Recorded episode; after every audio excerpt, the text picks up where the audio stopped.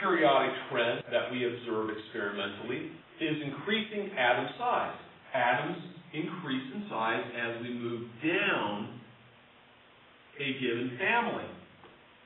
Hydrogen's in row 1, it has one shell. Elements of row 2, two shells.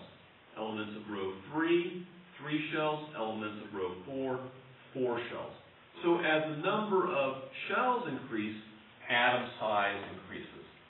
However, atom size increases from right to left on the periodic table. And for some students, that is hard to understand.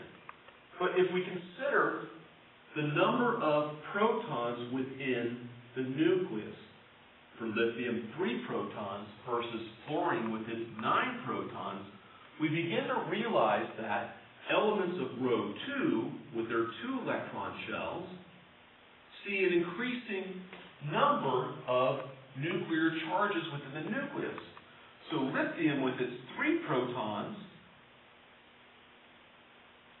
and three electrons,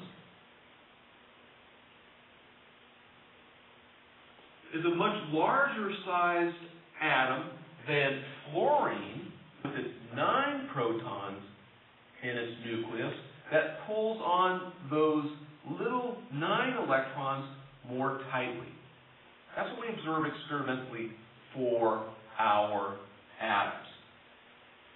So, three protons do not pull in three electrons as tightly as nine protons tug on these nine electrons in fluorine.